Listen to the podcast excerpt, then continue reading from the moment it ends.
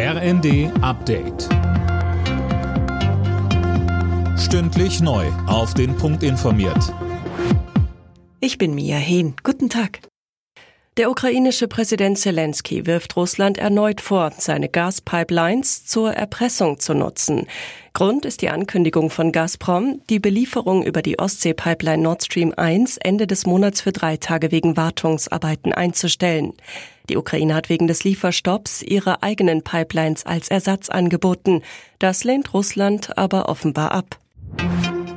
Die Diskussion um weitere Entlastungen wegen der hohen Energiepreise geht weiter. Jetzt hat sich Niedersachsens Ministerpräsident Weil eingeschaltet. Philipp Rösler. Ja, er fordert weitere Einmalzahlungen für Geringverdiener und Rentner noch vor Jahresende. Das sei für diejenigen nötig, die keinen finanziellen Puffer haben, sagte er den Funke-Zeitungen.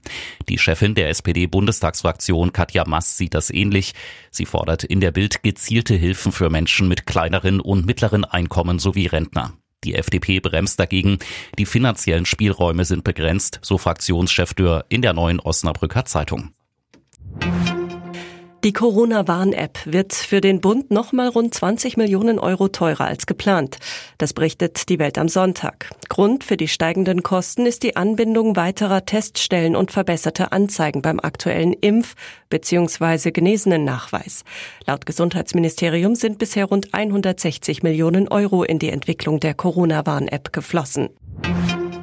Bei heftigen Regenfällen, teils über 100 Liter pro Quadratmeter in kurzer Zeit, sind in Bayern Straßen und Keller überflutet worden.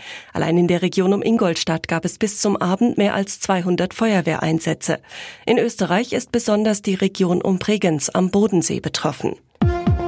Alle Nachrichten auf rnd.de